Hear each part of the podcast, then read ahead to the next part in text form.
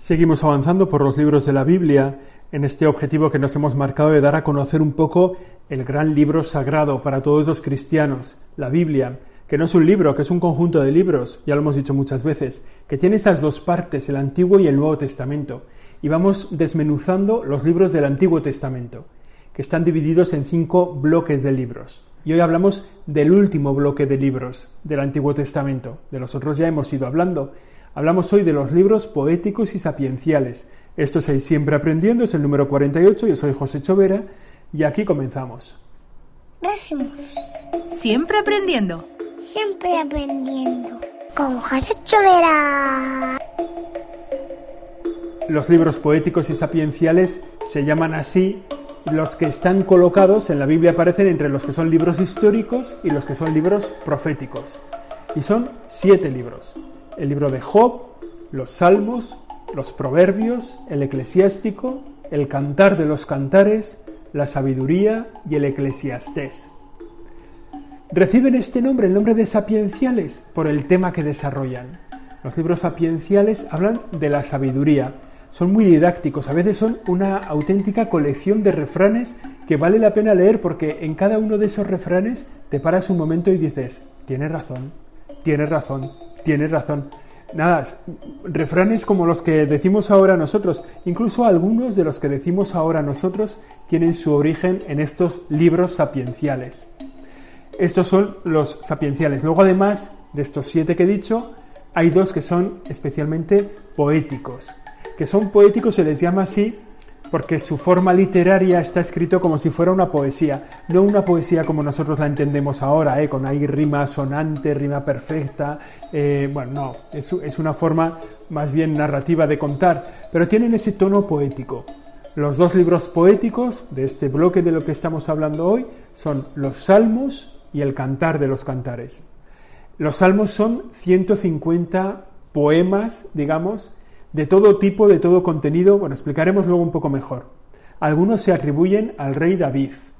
Y luego el Cantar de los Cantares, que es una bella alegoría sobre la vida de la Iglesia, sobre el pueblo de Dios, cómo es fiel el Señor a su pueblo, Cantar de los Cantares. Además de estos que son los libros poéticos, como digo, pues los otros cinco son más explícitamente sapienciales. Proverbios, sabiduría, eclesiastés, eclesiástico y el libro de Job. El libro de Job, que es muy conocido, yo creo que alguna vez hemos hablado de él, que lleva el nombre del protagonista en el título, es el libro de Job, aunque realmente es posible que esto no fuera una figura histórica, sino que más bien es una expresión de la sabiduría de Dios en relación al sufrimiento humano, a la divina misericordia que protege a, a sus hijos. Bueno, libro de Job. Ya hemos dicho cuáles son poéticos, esos dos, los salmos, el cantar de los cantares, cuáles son los proféticos, perdón, cuáles son los sapienciales, pues los otros cinco. En realidad, los libros sapienciales, los libros de, sabiduría, digamos, de refranes, en realidad no es algo propio del pueblo judío, no es algo propio del pueblo de Israel. Si os acordáis, cuando hablábamos de los profetas, también decíamos que no era algo específico de la religión judaica, que había otros pueblos en los que había personas a las que se les reconocía la capacidad de hablar en el nombre de Dios. Eran los profetas. Bueno, pues lo mismo ocurre con la sabiduría. La sabiduría no es algo propio del pueblo judío, sino que la sabiduría es las personas que en cada pueblo, en cada religión, en cada cultura, tenían un conocimiento un poco más profundo de lo que pasaba en la realidad eran capaces de dar respuestas a las grandes preguntas de la humanidad, a las grandes preguntas de la humanidad que son las mismas que hay ahora, de dónde venimos, a dónde, a dónde vamos, cuál es la misión que aquí tenemos, para qué estamos hechos, qué significa la justicia. Bueno, esas preguntas que están en el corazón de todo ser humano eran respondidas en cada cultura por los sabios, pues los padres, los ancianos de cada lugar, algunos instruidos con un cierto conocimiento, otros por la propia experiencia, que iban contando lo que ellos vivían y cómo ellos entendían las cosas y cómo creían que había que actuar, pues, pues de hijos a nietos, y que luego fueron como incorporados a la vida de los gobernantes, lo que ahora son los asesores en los gobiernos, ¿no? que tienen 500 millones de asesores cada uno de los gobernantes, porque como de ellos ellos no están ahí por lo que saben, sino que están ahí porque han sido votados, pues tienen un grupo de gobernantes, de asesores que algo saben. Bueno, pues algo así fue la sabiduría en el antiguo Oriente, que es típica en Egipto, en Babilonia, en los pueblos persas, es también en el pueblo de Israel, el pueblo judío. Se formó con el tiempo eh, una clase social un poco eh, formada por los sabios, digamos por los que ayudaban a los gobernantes. Eran hombres que conocían un poco la profundidad de la vida humana y que eran capaces de dar respuestas a lo que tenía sentido para la vida de ese momento. En, el pueblo de Israel esa figura de los sabios eh, fue vinculada al conocimiento de las realidades divinas, o sea, de algún modo tuvieron relación con, con la realidad de Dios, ¿no? con la trascendencia.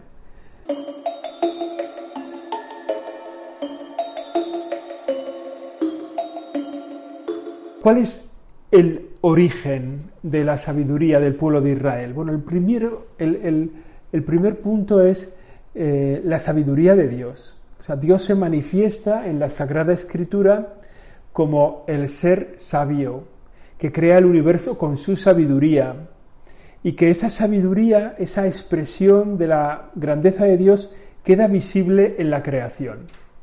El pueblo de Israel entiende que en la creación se contempla la sabiduría de Dios. Bueno, eso que es una experiencia del pueblo de Israel es también una experiencia nuestra, experiencia cristiana. Nosotros miramos el cielo y decimos, esto solo puede ser obra de Dios. Miramos el mar, miramos un acantilado, miramos tantas cosas, nos, da, nos hace ver que ahí hay un algo especial, una presencia de Dios especial. De modo que la sabiduría lo que busca es reconocer la presencia de Dios en el mundo. Mira la naturaleza con el, con el afán de conocer cómo se revela Dios en esa naturaleza. Y muy pronto los judíos empezaron a escribir eh, textos que reconocían la presencia y la experiencia de Dios en la naturaleza y en todo, bueno, en, el mundo en el que ellos vivían, ¿no? Así surgieron estos grupos de sabios que tenían una cierta, eh, bueno, pues eran como guías espirituales que llevaban a la gente de un lado al otro, que les hacían, les iluminaban en los problemas morales, en los problemas religiosos, que les ayudaban en los momentos de dificultades. Como conocemos la historia de Israel, ya sabemos que hay muchos tiempos que son de realmente silencio de Dios, ¿no? donde ni siquiera los profetas tienen palabra y donde ellos a lo mejor viven en el destierro. Bueno, pues tienen esa misión de guías espirituales en los momentos de dificultades. Son también los que pueden explicar los valores humanos, los que pueden explicar las realidades profundas y también de algún modo van anunciando que algo mejor está por venir. Son como precursores, anticipadores de la buena noticia de Jesucristo. Eso es la sabiduría en el pueblo de Israel, ¿no? Ya hemos dicho que los sabios son personajes en bastantes culturas del mundo oriental, del Oriente Antiguo, de todas las culturas en torno al Mediterráneo Oriental. Bueno, también en la vida judía había sabios que tenían esta misión.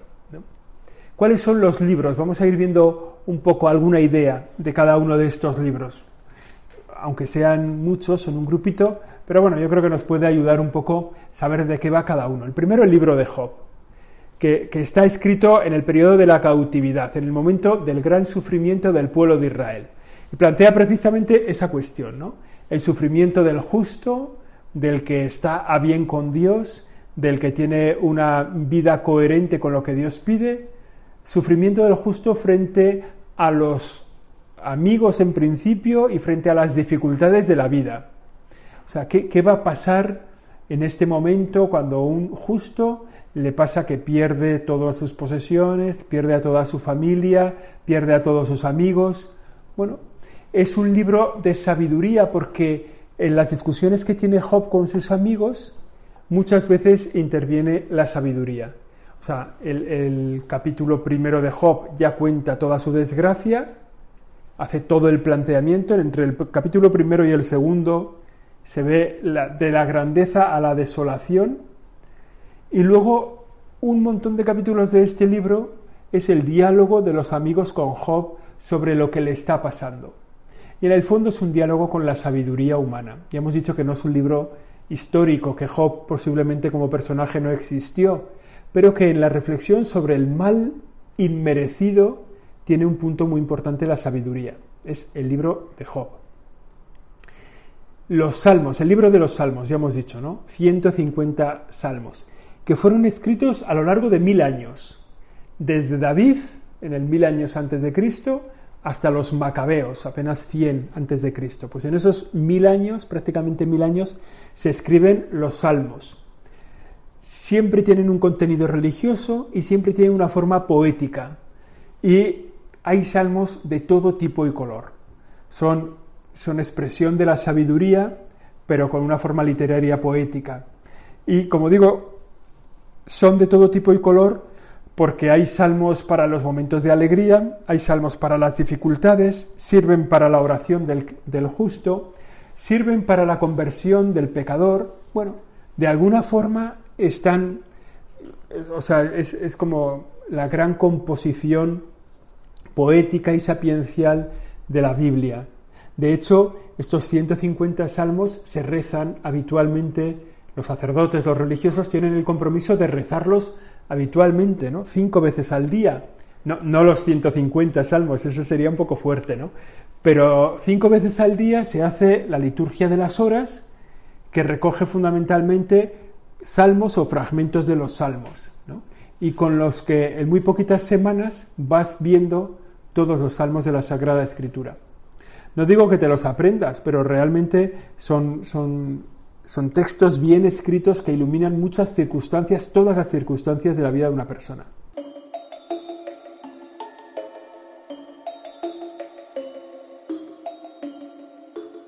Otro libro es el de los Proverbios, el libro de los Proverbios que está, bueno, está atribuido a Salomón. Dos partes de este libro están atribuidas a Salomón. Sin embargo, la, reunión, o sea, la, compilación de toda la obra es algo que fue mucho más tardío que Salomón, ¿no? en torno al siglo IV, V antes de Jesucristo. El libro de los proverbios, ¿qué, ¿qué, se compone? Pues en proverbios. O sea, son aforismos, refranes, Sobre todo aforismos y refranes. Luego hay algunas exhortaciones. También aparece la sabiduría divina personificada. Nosotros sabemos que cuando se habla de la sabiduría de Dios, nos referimos, nos estamos refiriendo al verbo de Dios, a Jesucristo. Lo que pasa es que en el Antiguo Testamento Jesucristo queda oculto, o sea, queda un poco velada su imagen, ¿no? El Padre, vamos, el Padre que es el protagonista del Antiguo Testamento, Dios Padre, va haciendo visible la figura del Hijo, va anunciando la figura del Hijo. Bueno, pues en el libro de los Proverbios, la sabiduría, que es el verbo de Dios, se presenta de una forma personificada, o sea que ya se empieza a ser un sujeto con el que se puede dialogar, de alguna forma. Otro libro de sapiencial es el libro del Eclesiastés, que este sí que es compuesto por un solo personaje, un, tipo sabio, maestro de la sabiduría en el siglo III Cristo, y que hace visible que lo que hay en este mundo no es suficiente para la felicidad del ser humano que la felicidad del hombre es más amplia que la felicidad que el hombre desea es más amplia que la que pueden facilitar las cosas. Y anuncia el libro del eclesiástico, perdón, del eclesiastés, no hay que confundirlos estos dos, ¿eh?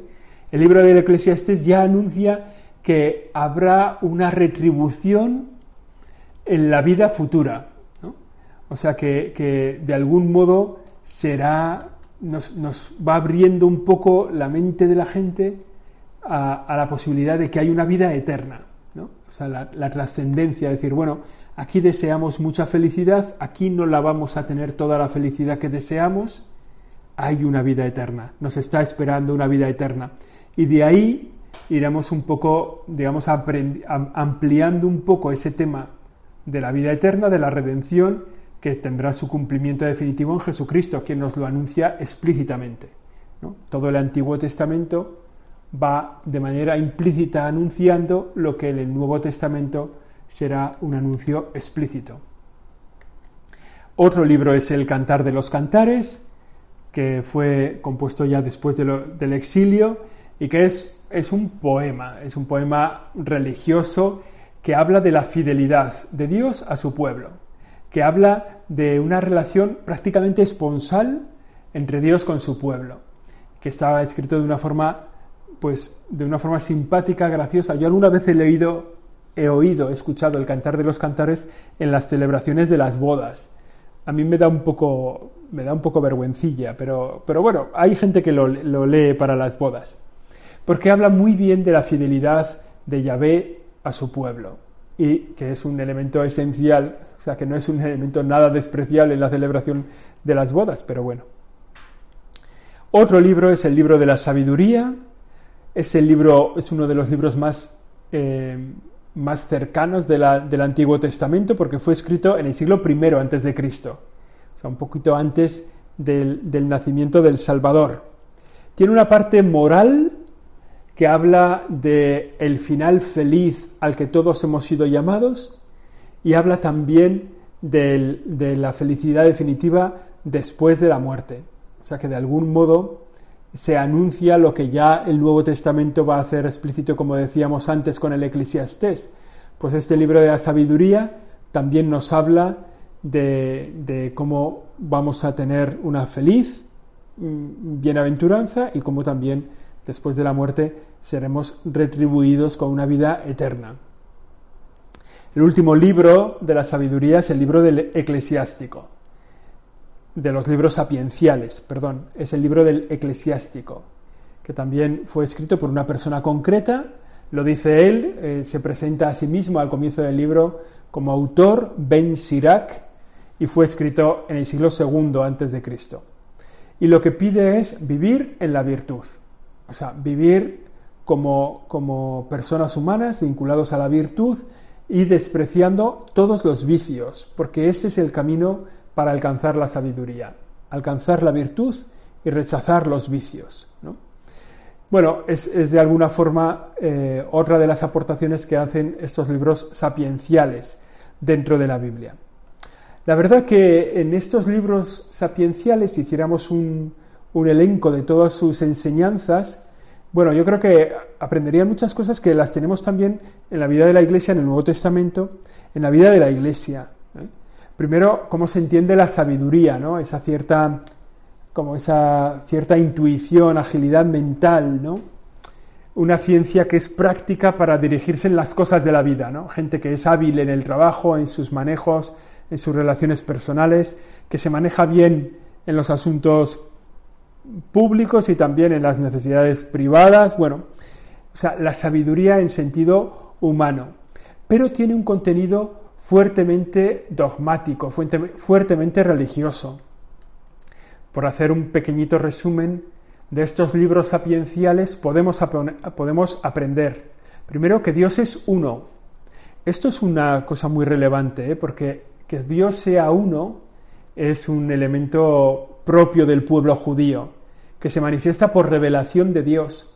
Pero en estos libros de la sabiduría ya se hace visible esa unicidad de Dios. Dios es uno. También se expresa que Dios crea todas las cosas, que Dios crea las cosas, que Dios salva a su pueblo. Es como otra enseñanza fuerte de estos libros sapienciales. También que a través de las criaturas se puede llegar a Dios. Dios que cuida todas las cosas, es visible, es conocible mirando las cosas creadas. Eso nos pasa también hoy, ¿eh? cuando miramos la, grandeza del universo, somos capaces de entender que hay alguien detrás que ha creado todo esto y lo ha puesto en orden. Los libros de la sabiduría, otra verdad dogmática que nos enseñan, son que el hombre ha sido creado, o sea, manifiesta la grandeza de Dios. Es el Señor de la creación, es el Señor de las cosas creadas, pero es, digamos, un, eh, ha sido creado a imagen de Dios, lo cual es un tema muy importante para nuestra. Todos estos temas que, que se ven en estos libros de la sabiduría son muy importantes. Que Dios sea uno, que Dios conserve la creación, que sea providente, que Dios se pueda conocer a través de sus criaturas, que el hombre ha sido creado a imagen de Dios, que el hombre es libre, es capaz de alcanzar un premio o de recibir un castigo por Dios.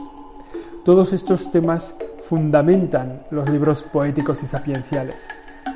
Yo creo que es un tema muy interesante para conocer la Biblia, saber cómo se va fraguando nuestra fe, se va anticipando nuestra fe en todos estos libros que hemos escuchado del Antiguo Testamento y que serán concretados, serán explicitados en el Nuevo Testamento.